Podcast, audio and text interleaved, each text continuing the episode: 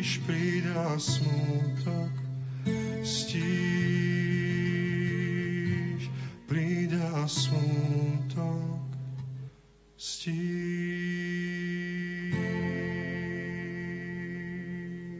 Rádio Lumen, vaše katolícke rádio.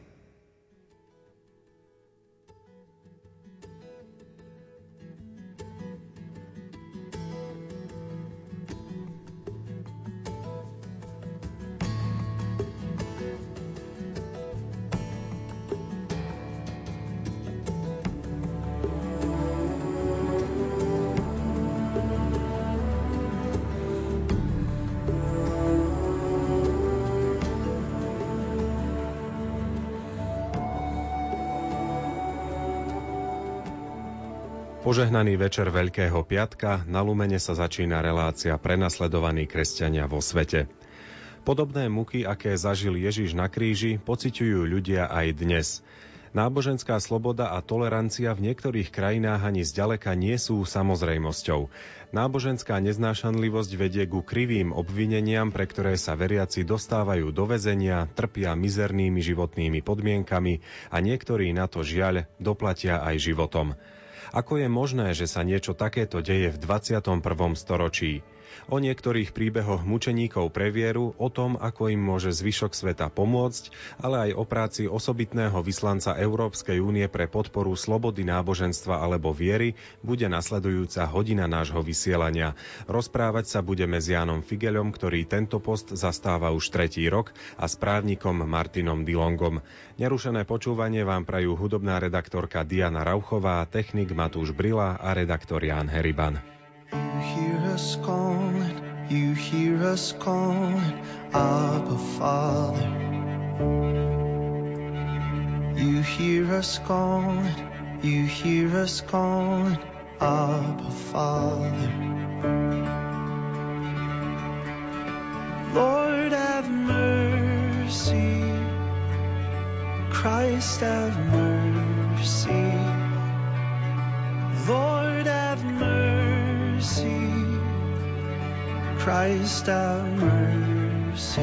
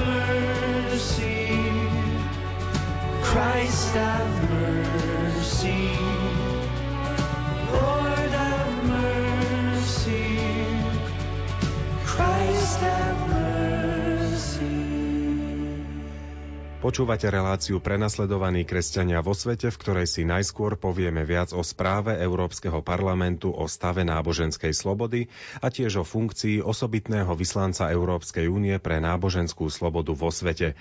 Jan Figel približuje, prečo je pozícia, ktorú reprezentuje potrebná a čo je jeho poslaním. Som rád, že o tom môžeme rozprávať dokonca v tak príhodnom čase, ako je e, Veľký piatok a téma utrpenia, e, respektíve prenasledovania pre vieru, lebo často ma to napadá práve tie súvislosti, ako sú napríklad obvinenia a ataky na ľudí pre bohorúhanie a- alebo pre rúhanie vo všeobecnosti ma vedú k tomu, že Kristus bol popravený za rúhanie. Tak znel ortiel E, tam sú aj korene dejiny našej spásy a zároveň sa mi žiada dodať, že z tohoto utrpenia vyšiel nielen on, ale mnohí, ktorí aj dnes e, prežívajú e, tieto osudy výťazne práve pre vieru. Teda viera a prenasledovanie, sloboda myslenia, sloboda svedomia, sloboda veriť alebo neveriť, alebo zmeniť vieru nie je samozrejmosťou, a je to až civilizačné kritérium. Tam, kde je to rešpektované, tak vidíme inú civilizáciu, iné kultúry. A kde to nie je rešpektované, je v podstate totalita. Už či sekulárna, ateistická, alebo náboženská. Náboženská sloboda je teda naozaj sloboda v tom najlepšom slova zmysle. Je veľmi cenná a dôležitá, pretože je lakmusovým testom ostatných slobod a práv. Ak nie je rešpektovaná, tak nebudú rešpektované ani politické a občianské práva. Ak si pamätáme, komunizmus bol práve toho potvrdením a 25. marec 1988 bol významným dňom zápasu za ľudské práva, ako dneš, dnešný kalendár hlása, práve preto, lebo išlo o zápas tak o náboženské slobody, ako o občianské a politické. A ten zápas bol dôležitý a bol úspešný. A dodnes je na nás na to nie len pamätať, ale hlavne konať tak, aby sloboda prinášala ovocie. A súčasťou tejto zodpovednosti je aj pamätať na tých, ktorí slobodu nemajú. Hlavne teda myslíme v tejto chvíli na e, ľudí, ktorí trpia buď prenasledovaním, alebo aj e, diskrimináciou, alebo neznášanlivosťou, čo sú také tri základné formy náboženskej neslobody. Jedna je skôr rozmeru takého sociálneho, neznášanlivosť, intolerancia. Môžeme to vidieť napríklad e, v Pakistane. Ďalšou formou je diskriminácia, to znamená e, postavenie náboženských menšín na nižšiu úroveň, čo je napríklad v mnohých e, arabských štátoch. A takou najťažšou formou je prenasledovanie, ktoré znamená ohrozenie na živote, na existencii, pričom pri najintenzívnejších prejavoch prenasledovania dochádza až ku genocíde. E, Poliaci tomu hovoria ľudobújstvo, zabíjanie, vraždenie ľudí v masovom meritku na základe ich presvedčenia alebo rasy alebo iných kritérií. No a moje vymenovanie prišlo práve v čase genocídy kresťanov, jezidov a iných menšín na Blízkom východe, menovite v Sýrii a v Iraku, keď boli e, naozaj v masových počtoch e, likvidovaní e, zo strany islamského štátu. Bolo to jediné východisko, prečo vaša funkcia vznikla, alebo boli aj ďalšie? E, nebolo to jediné východisko, ale bolo tak silné, že zarezonovalo v, e, európskych inštitúciách. Európsky parlament prijal 4. februára 2016 veľmi tvrdú jednoznačnú rezolúciu, ktorou genocídu nielen pomenoval a odsúdil, ale aj vyzval medzinárodné inštitúcie OSN, ale aj členské štáty na konanie tak, aby sa genocída zastavila, aby bola poskytnutá účinná pomoc obetiam a boli stíhaní zločinci, ktorí sa jej e, dopustili. A okrem toho e, parlament navrhol vytvoriť stály post e, osobitného predstaviteľa Európskej únie pre náboženskú slobodu vo svete. Čo pripomínam práve preto, lebo taký post doteraz neexistoval za 60 rokov európskej integrácie. A dnes e, je možnosť už niečo aj hodnotiť. Po takmer troch rokoch od mája 2016 táto politika, agenda, činnosť zarezonovala aj vo svete, ale aj v európskych e, kruhoch, v európskych štátoch. A ja som rád, že e, Európa chce v tomto úsilí niečo urobiť. Verím, že aj po voľbách a že to bude pokračovať, lebo samozrejme e, týmto obdobím májovým sa rozhodne čo ďalej ako ďalej. Je veľa tém, ktoré treba v Európe riešiť. Ale je potrebné, aby sme na náboženskú slobodu pamätali nielen vtedy, keď je už najťažšie, keď už e, sem prichádzajú stá tisíce utečencov, e, keď je krvi prelievanie na dennom poriadku, keď to vidíme online, to nie, že treba hľadať skutky, ktoré sú odsudenia hodné, ale oni sú priamo vysielané, aby, aby šírili nenávisť alebo ideológiu, posolstvo tých zločincov, v tomto prípade islamských teroristov. Ale aby to bola preventívna politika, aby sa na princípoch, pravidlách pre e, slobodu svedomia, slobodu myslenia, slobodu viery pracovalo kontinuálne, dlhodobo, účinne, systematicky, e, lebo tak vytvoríme predpoklady pre pokoj, pre udržateľný rozvoj, pre stabilitu, nielen v susedstve na Blízkom východe, ale aj v širšom svete, v Afrike, v juhovýchodnej, Južnej Ázii a tam, kde sú dnes mnohé konflikty. pokoj je ovocím spravodlivosti. A je spravodlivé ctiť dôstojnosť každej osoby. A súčasťou dôstojnosti ľudskej osoby je sloboda svedomia. To, o čom hovoríme.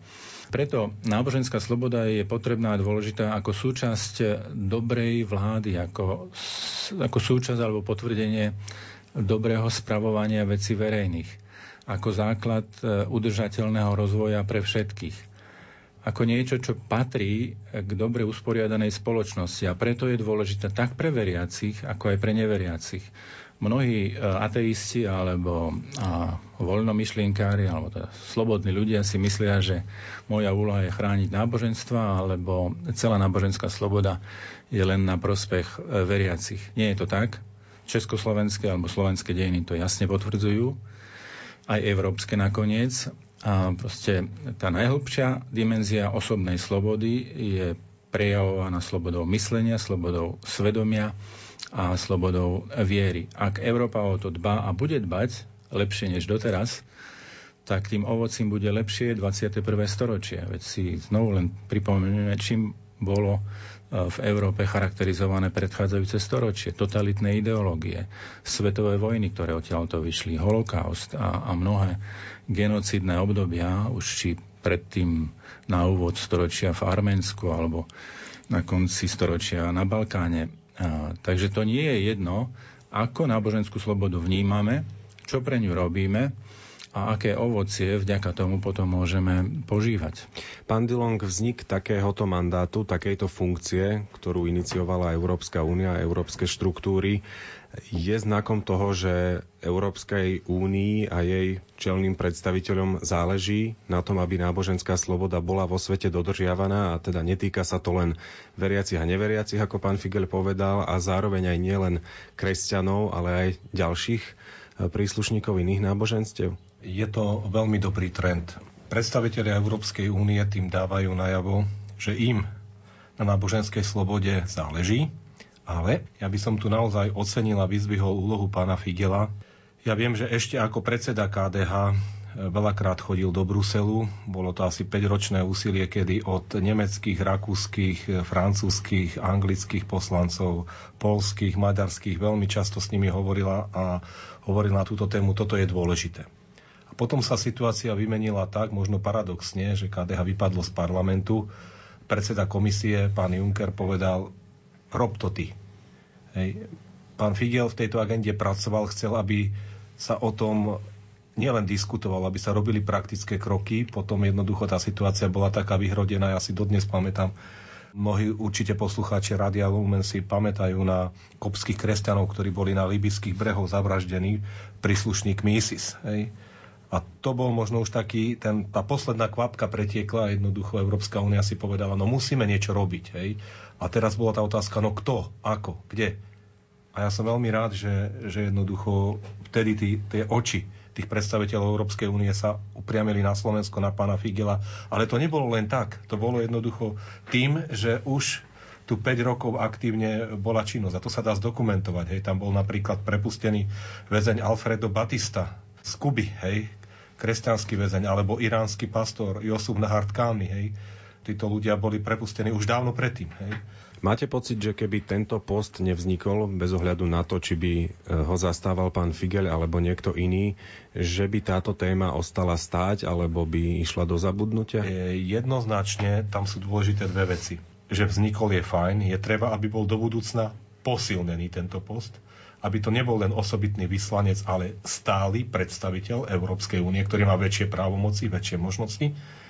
Ale veľmi dôležitá je aj osoba, ktorá to vykonáva. Hej. To je tak, povedzme, je dobrý, napríklad ja poviem do tej cirkevnej terminológie, je dobré, že máme biskupov, ale je veľmi dôležité, kto je tou osobou biskupa. Či je to jednoducho kňaz, ktorý má dobré skúsenosti, ktorý sa potom, keď sa stane biskupom, sa stane horlivý a dobre vykonáva ten úrad. A takisto aj tu, keď takýto post vznikol, bolo veľmi dôležité, aby to jednoducho zobrala do rúk osoba, ktorá tomu rozumie, ktorá má to srdce, ktorá chce veci riešiť, ktorej na problematike záleží, ktorá má povedzme kresťanské presvedčenie aj z toho pohľadu, lebo najviac tých prenasledovaných na svete počtom sú, sú kresťania. Hej? Mm-hmm. Pán Figel, ako to vyzerá s perspektívou tohto postu? Už som naznačil, že veľa bude závisieť od volieb, či e, Európa pôjde ďalej ako konsolidovaný priestor, alebo sa začne e, zložitejší vývoj, už naznačovaný Brexitom.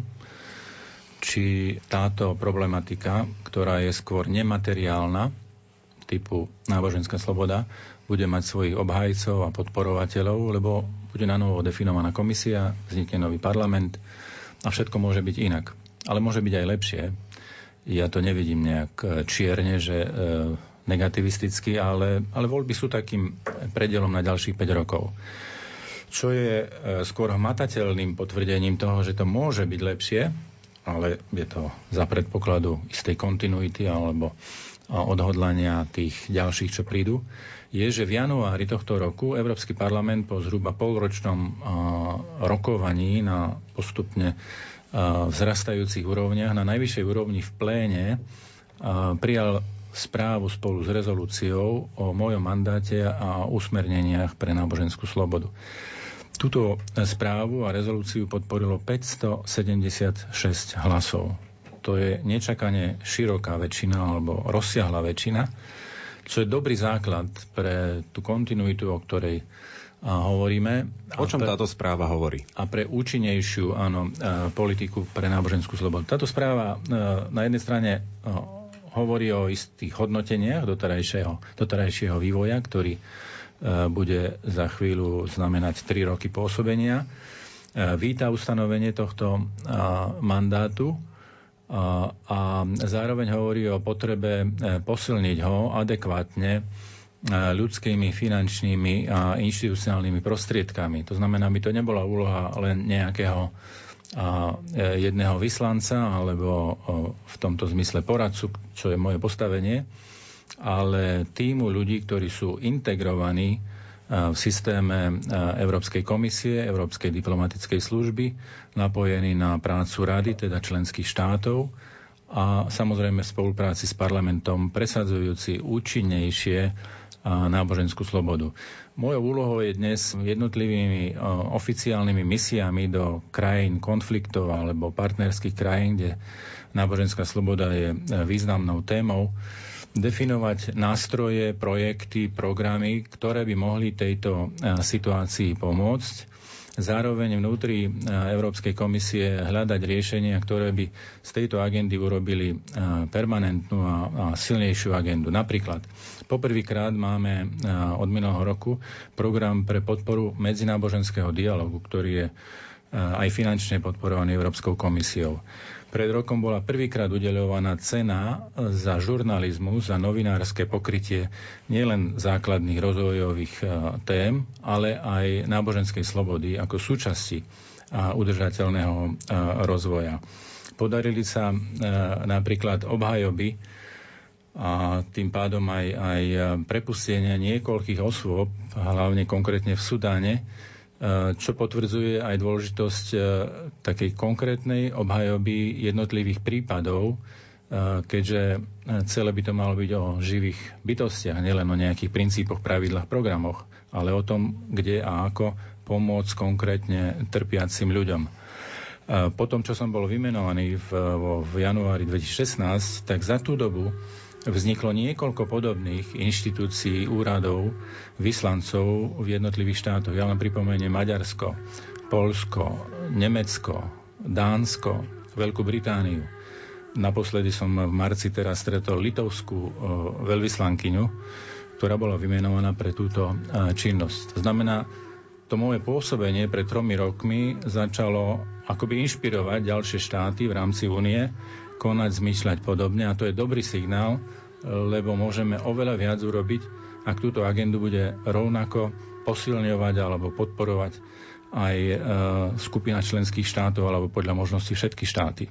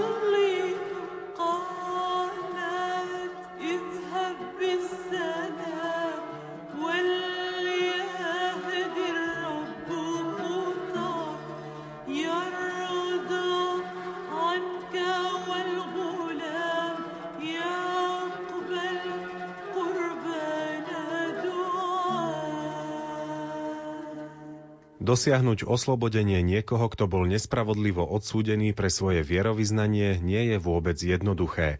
Vyžaduje si to trpezlivosť, odvahu, ale aj presvedčivé argumenty. Médiami zarezonovali viaceré prípady, napríklad pakistanskej kresťanky Asie Bibi. Reč bude aj o nej, ale najskôr osobitný vyslanec Jan Figel opíše, ako v prípadoch vyjednávania oslobodenia zvykne postupovať. Nie je to nikdy jednoduché, lebo každý štát je suverénny, no okrem toho mnohé sú diktátorské, totalitné.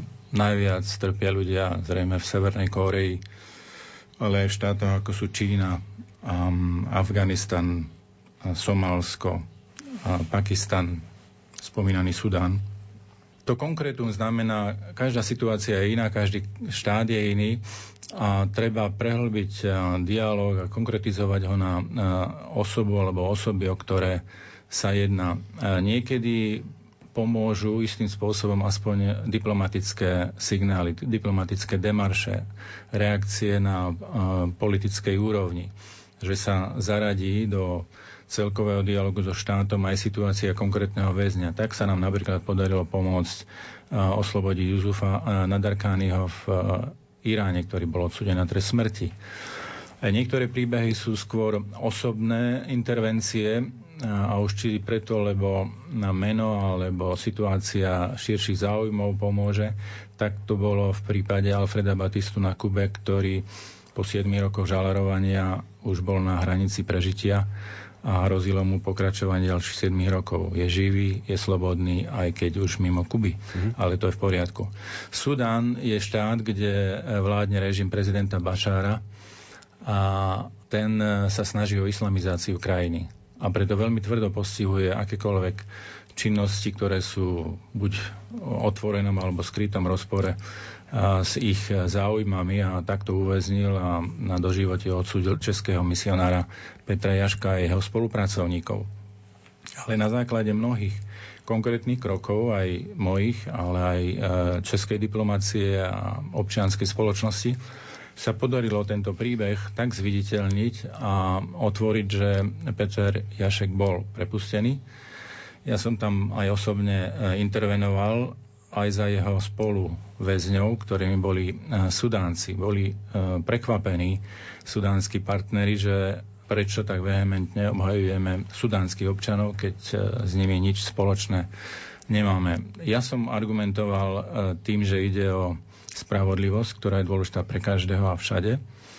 A ak e, vyslobodili alebo teda prepustili, omilostili jedného a hlavného protagonistu tej e, činnosti, tak podobný osud, spravodlivý a pozitívny by mal byť e, daný aj jeho spolupracovníkom. Tak sa aj stalo. Ja som rád, že to dokonca pokračovalo aj v ďalšom príbehu, ktorý sa mi tam podarilo otvoriť, keď e, som sa stretol vo väzení e, s profesorom Ibrahimom Mudavim, čo je e, muslim, ale išlo o princíp, že ak sa zastanete človeka preto, lebo je nespravodlivo stíhaný, tak konáte svoju ľudskú povinnosť, čo je aj naša úloha. My nemôžeme obhajovať len kresťanov, ak keby tí druhí nám boli ľahostajní alebo menej, solidarita je buď univerzálna, alebo je frakčnou a potom neprinesie ovocie. A ja som rád napríklad, že aj Svetý Otec s týmto odkazom dnes veľmi konkrétne hovorí o bratstve alebo o fraternite a na arabskom poloostrove alebo naposledy v Maroku. Je to veľmi dôležitá súčasť tej odpovede, o ktorej hovoríme, lebo ľudská dôstojnosť je daná každému a náboženská sloboda má byť jej prejavom. Preto máme pomáhať všetkým. Pán Dilong, ako sa môže e, taký človek v takej pozícii, ako je osobitný vyslanec e, pre náboženskú slobodu, teda momentálne pán Figel, oprieť o právo, medzinárodné právo alebo ďalšie e, pri svojej práci? Aké má právne možnosti? Tak um, sú to základné dokumenty o ľudských právach, povedzme Všeobecná deklarácia ľudských práv, je článok, ktorý hovorí o náboženskej slobode, o slobode svedomia. Sú to ďalšie medzinárodné dokumenty, ako napríklad e, Medzinárodný pakt e, o politických, občianských e, právach, takisto napríklad Európsky dohovor o ľudských právach a podobne. Toto je akceptované v medzinárodnej komunite štátnici, politici, nikto nebude proti týmto medzinárodným dokumentom. Čiže keď povieme, že právo na náboženskú slobodu patrí každému, hej, Takisto veľakrát aj ústavy štátov, hoci sú nie demokratické, obsahujú formálne právo na náboženskú slobodu. Druhá vec je, že ho nedodržiavajú. Čiže toto je veľmi cené pre takého človeka vedieť e, tieto možnosti, ktoré dávajú medzinárodné nástroje, ale možno, že skôr ešte dôležitejší sú medzinárodní právnici, ktorí vedia napísať argumentáciu, v čom sú porušované tieto ľudské práva a potom poznať tie konkrétne prípady, vedieť o nich a urobiť také určité prepojenie. Ja, ja som to napríklad sledoval v prípade pána Jašeka. Pán Figel urobil niekoľko diplomatických rokovaní s veľvyslancami, povedzme Sudánu. Hej. Napísal listy, takisto komunikoval s českou diplomáciou, s americkou diplomáciou a podobne. Potom osobne išiel do Sudánu, tam sa stretol povedzme s ministrom zahraničných vecí, s predstaviteľmi parlamentu, vlády sudánskej a hovoril im o týchto otázkach a čo mňa napríklad veľmi tak nejak prekvapilo a viem si to veľmi živo predstaviť a chápem, prečo mal pán Figel napríklad tejto misii úspech, bolo to, že čo mi rozprával napríklad pán Figel, rozprávali sa, rozprávali sa s ministrom zahraničných vecí a ďalšími o stave náboženskej slobody. A tí ľudia, po nejakých troch, štyroch rozhovoroch, povedzme po jednom dni, bol tam celkovo 4 dní, pochopili, pochopili, že pán Figel nemá nejaké osobné záujmy alebo nechce im niečo pretláčať, ako povedzme niektorí iní predstavitelia, ale že mu ide naozaj o vec, o náboženskú slobodu, o pomoc ľuďom, o hľadanie spolupráce medzi, medzi krajinami. A potom mu napríklad e, jeden vysoko postavený úradník povedal, pán Figel, ak chcete, môžete vidieť profesora Mudaviho, ktorý bol politický väzeň, dá sa povedať také niečo ako Havel, Václav Havel u nás v minulosti.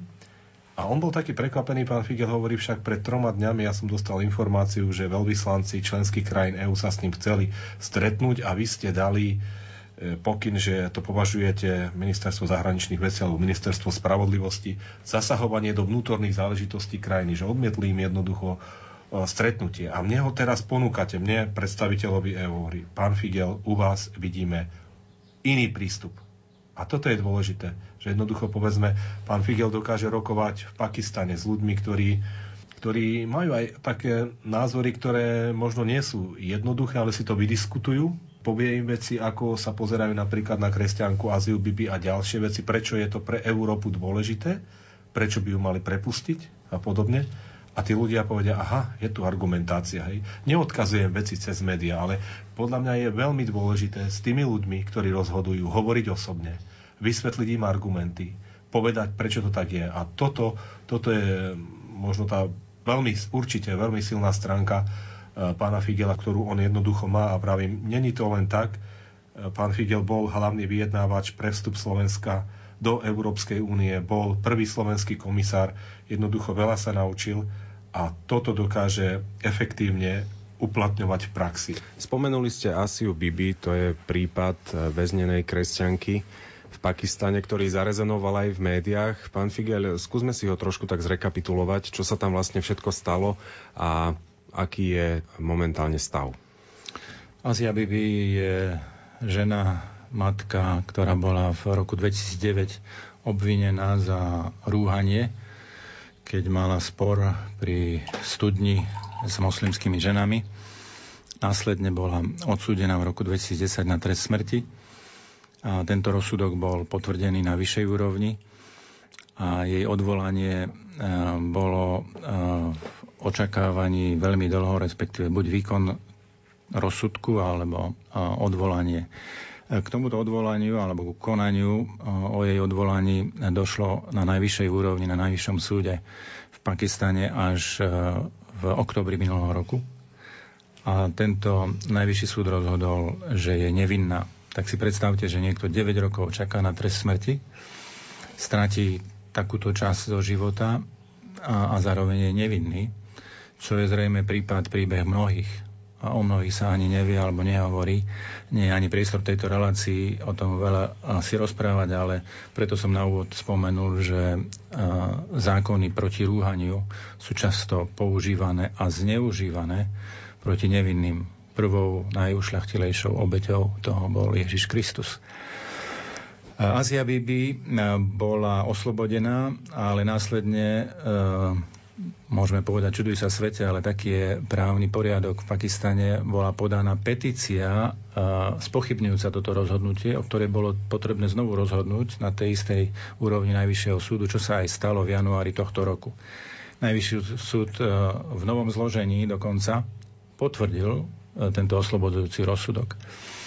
Napriek tomu táto žena nie je na slobode, lebo je stále ešte v policajnej ochrane, čo už hovorí o ďalších súvislostiach situácie v Pakistane, kde je obrovská animozita, nepriateľstvo na takej základnej sociálnej úrovni, lebo tam pôsobí veľa fundamentalistických, extremistických skupín.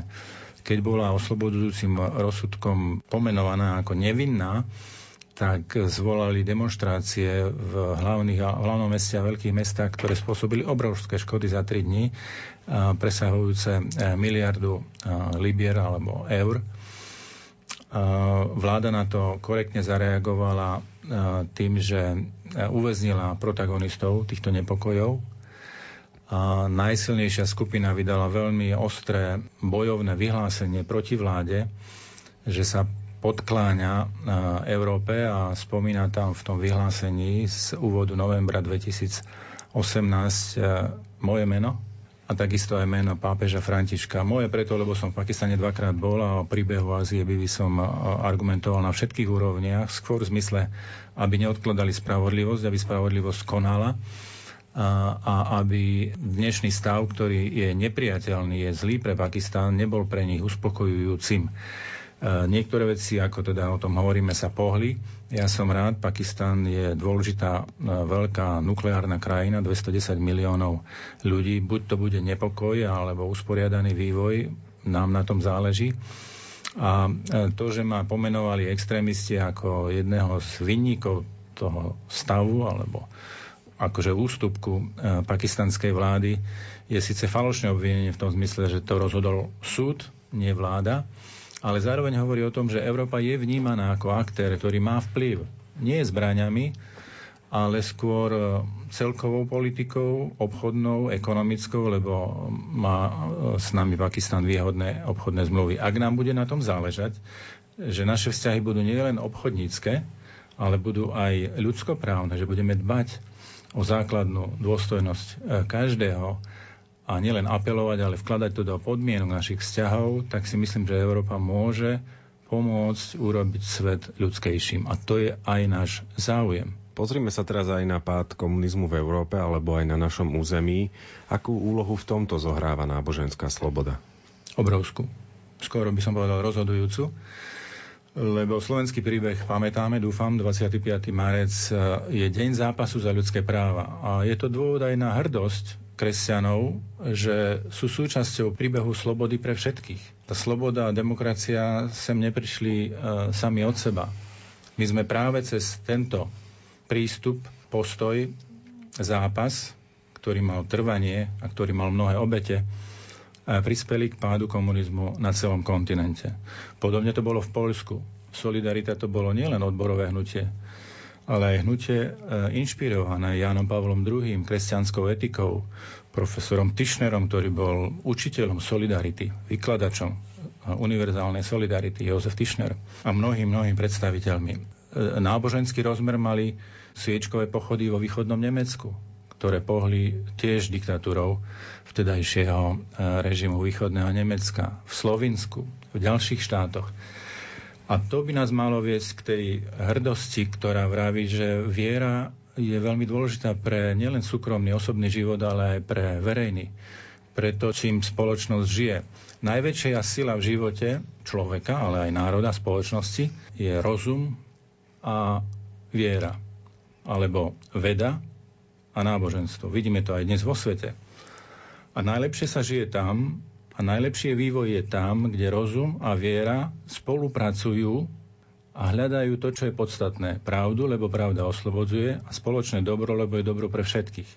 A to je veľmi dôležité poznanie, aby sme si e, cenili vieru ako dar, ktorý nás pozýva k pravde a k dobru, no ale takisto boli otvorení a pozývali tých, ktorí nedostali dar viery, aby nachádzali podobne dôležitosť, zmysel života a spoluúčasti na tej zodpovednosti cez, cez pravdu a spoločné dobro.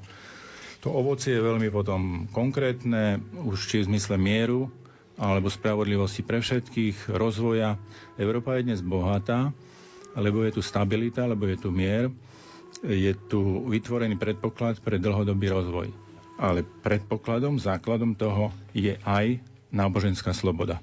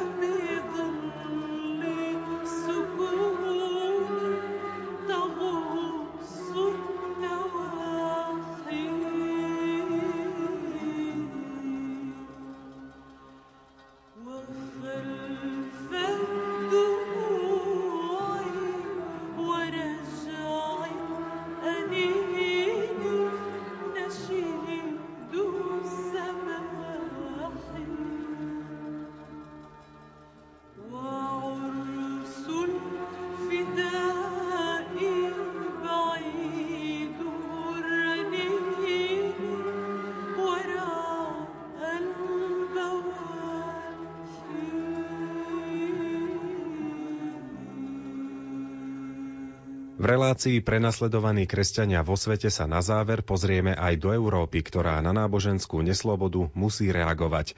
Hostia sa dotknú prognózy vývoja situácie do budúcna, najprv však zistíme, čo robia európske krajiny pre zlepšenie situácie už teraz a či sa angažuje aj Slovensko, odpovedá právnik Martin Dilong.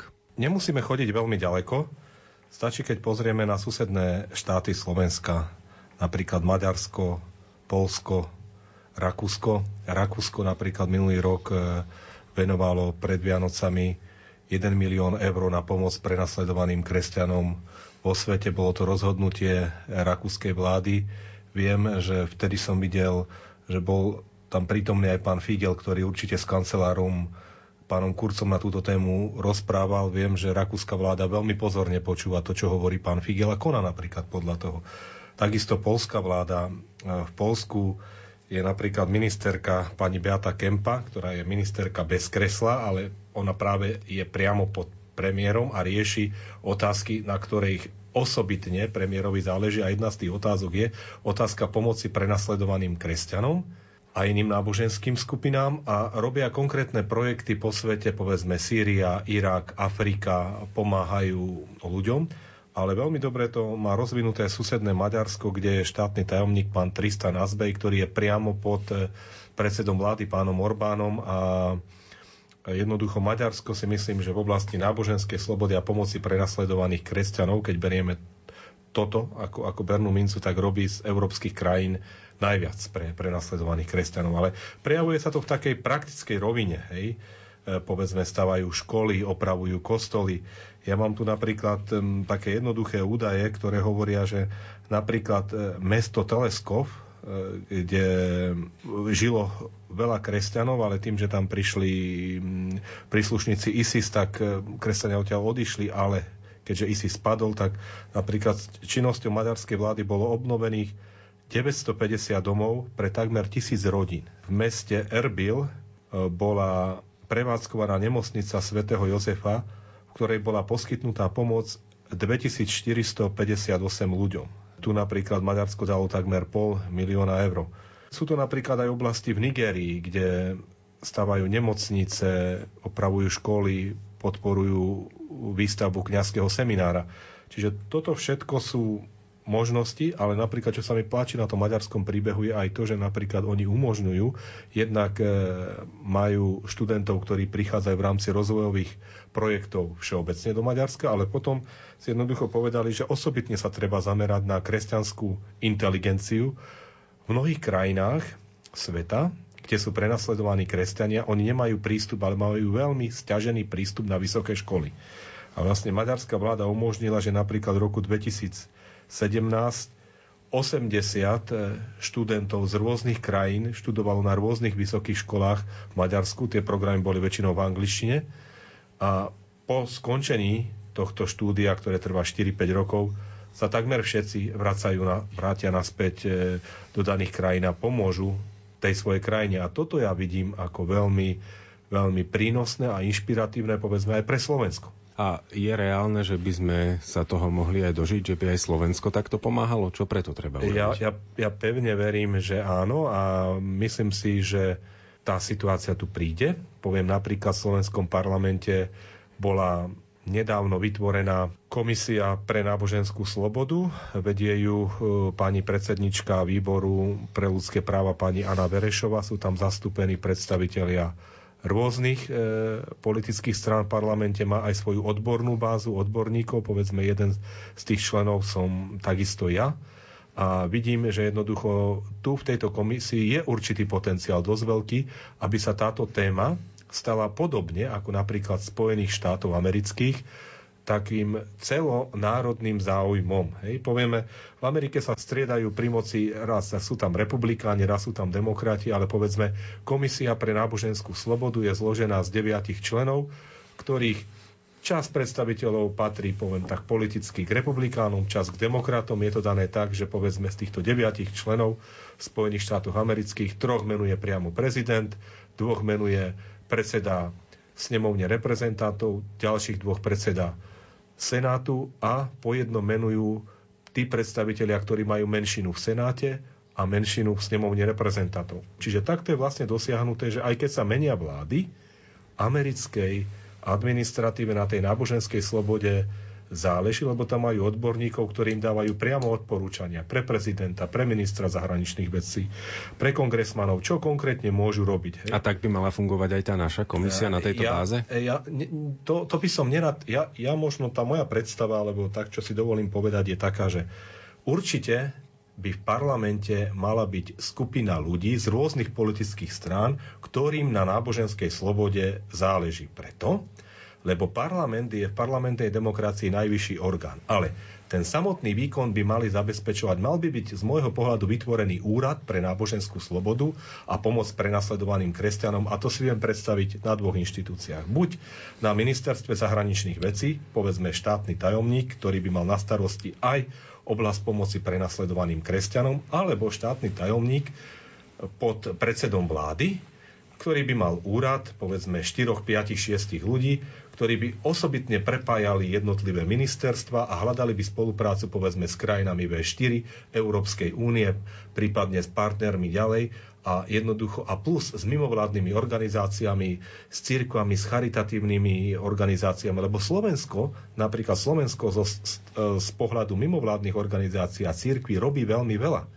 Konferencia biskupov Slovenska pravidelne organizuje zbierky. Charita robí mnohé projekty, hej, a sú aj také organizácie ako napríklad ERKO, Dobrá novina, ktoré to už robia 10 ročia. Hej, teraz napríklad bola tá situácia, keď jedna pracovníčka RK Dobrej noviny aj zahynula. Hej? A jednoducho v Etiópii. Pritom, keď išla kontrolovať tieto projekty a pomáhať ich vlastne budovať. Čiže Slovensko má čo ponúknuť. Je tu napríklad profesor Krčmery, ktorý sa už naozaj takmer 20 rokov angažuje v tomto rozvojovom svete, stavia nemocnice. Čiže keď my nájdeme, poviem, takú väčšiu odvahu, vôľu, odbornosť a silu a na Slovensku vytvoríme takýto úrad, tak ako to majú v Maďarsku alebo v Polsku, to bude len plus a bude to šíriť dobré meno Slovenska v zahraničí a budeme efektívne pomáhať ľuďom, ktorí trpia. Hej. Toto sa týkalo Slovenska. Pán Figel, čo môže urobiť Európska únia ešte povedzme viac pre e, zvýšenie náboženskej slobody vo svete? Ak e, dokončím tú tému, pri ktorej sme začínali, tak je dôležité, aby e, táto e, dnes mnou reprezentovaná agenda pokračovala aj naďalej po majových voľbách a bola efektívnejšie, silnejšie ukotvená v systéme vnútornej a vonkajšej politiky EÚ. Dá sa to, podľa mňa sa to aj má, no ale je to vec aj istej zhody po voľbách. Poďalšie je dôležité, aby sa spájali e, ciele a prostriedky únie a štátov, tak ako som naznačil, viaceré štáty, aj veľké, ako je Nemecko alebo Británia, dnes už majú vytvorené posty a oddelenia pre túto činnosť. A po tretie, aby sme náboženskú slobodu vnímali ako dôležitú aj pre nás samotných, nielen vo svete okolo nás, ale tu, kde žijeme, pretože je oslabovaná alebo môže byť až atakovaná napríklad etickým relativizmom, keď sa mení zmysel slov, keď náboženské postoje, postoje vyplývajúce z viery, z presvedčenia nie sú akceptované vo verejnom živote alebo sú atakované rôznymi spôsobmi v spoločnosti, ktorá má byť férová a spravodlivá voči všetkým. Aj voči nositeľom viery, tak ako aj e, voči e, sekulárnym e, členom svojho, svojho spoločenstva. To, že najväčším nepriateľom náboženskej slobody je v dnešných rokoch, v dnešnej situácii e, islamský extrémizmus vedia mnohí. Ide o prejavy, ktoré sú brutálne, ktoré sú veľmi viditeľné a zasahujú aj do Európy svojím spôsobom, lebo bolo tu veľa opakovaných teroristických útokov. Ale nebezpečným je aj nacionalizmus, ktorý zneužíva náboženské cítenie na politické ciele vypuklými prejavmi vo svete. Asi najsilnejší minulého roku bol buddhistický nacionalizmus v Mianmarsku, ktorý znamenal vyháňanie a zabíjanie rohingijských moslimov. A podobne v Indii sa stupňuje keby stotožnenie hinduizmu so štátom, respektíve s vládnúcou mocou. A pôsobí to proti moslimom a proti kresťanom. Časté prejavy linčovania a prenasledovania e, sú, sú dnes e, práve spájané s touto polarizáciou spoločnosti.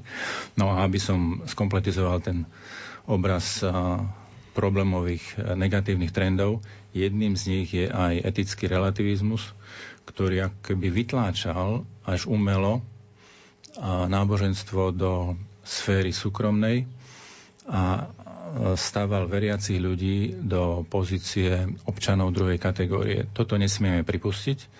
Je to aj vec e, základných a zodpovedných postojov e, veriacich a predstaviteľov verejnej moci.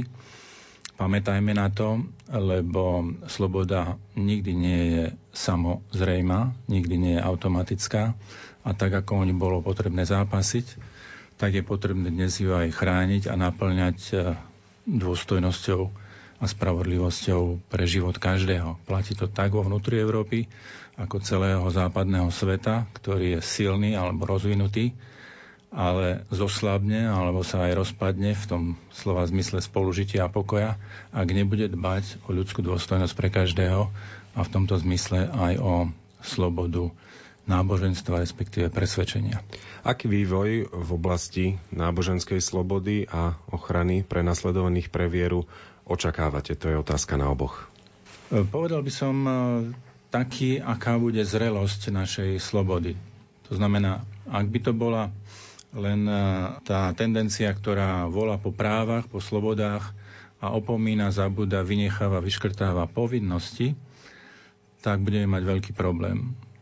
Ak budeme vychovávať mládež a sami seba v zodpovednej slobode, a takej zrelosti, tak si myslím, že nájdeme aj rovnováhu spoločnosti, aj dobré príklady, odpovede pre svet, ktorý je rozmanitý, aby sa náboženskej slobode darilo. Aby to nebolo len nejakou zmienkou v textoch už či politických alebo náboženských, ale takou zrelou kultúrou, etikou E, solidarity a etikou e, zodpovednosti. Ja len pripomínam, že katolická církev, ktorá je najväčším e, kresťanským spoločenstvom, v roku 1965 na druhom Vatikánskom koncile nazvala dokument o náboženskej slobode Dignitatis Humane, ľudská dôstojnosť.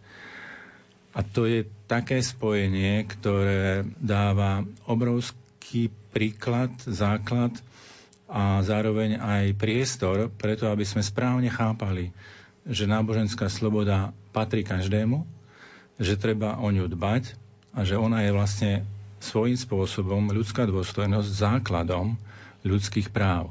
Ak budeme dbať o základ, ak budeme dbať e, o zodpovednosti a povinnosti, a tak nájdeme aj práva, budeme sa tešiť právam.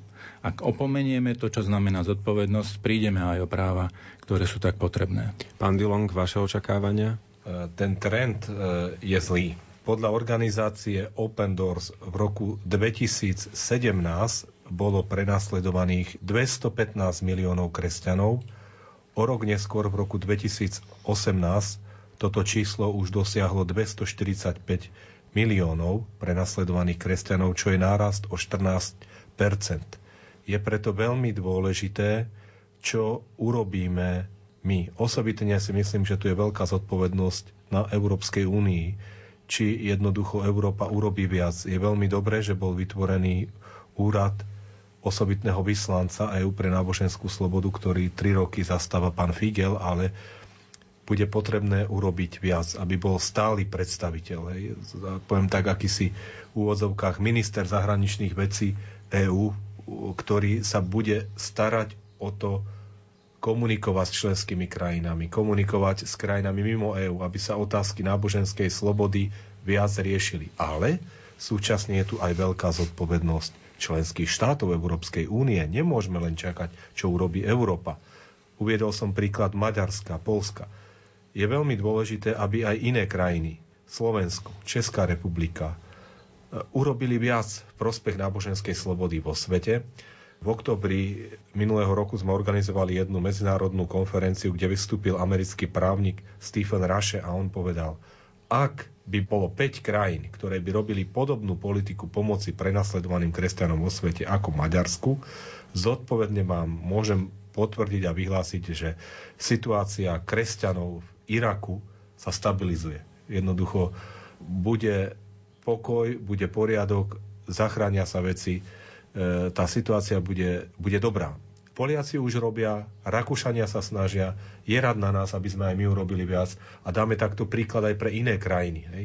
Čiže je potrebné urobiť viac pre prenasledovaných kresťanov, ale aj pre prenasledovaných iných náboženstiev. Nám hádam nezostáva nič iné, iba súhlasiť a veriť, že všetky iniciatívy na posilnenie náboženskej slobody vo svete budú úspešné. A ak aj máme pocit, že sme v tomto bezmocní, pamätajme, že minimálne moc modlitby k ukrižovanému a vzkriesenému máme vo svojich rukách vždy. Pokojný sviatočný večer vám prajú a za pozornosť ďakujú Diana Rauchová, Matúš Brila a Jan Heriban. Moje oči už videli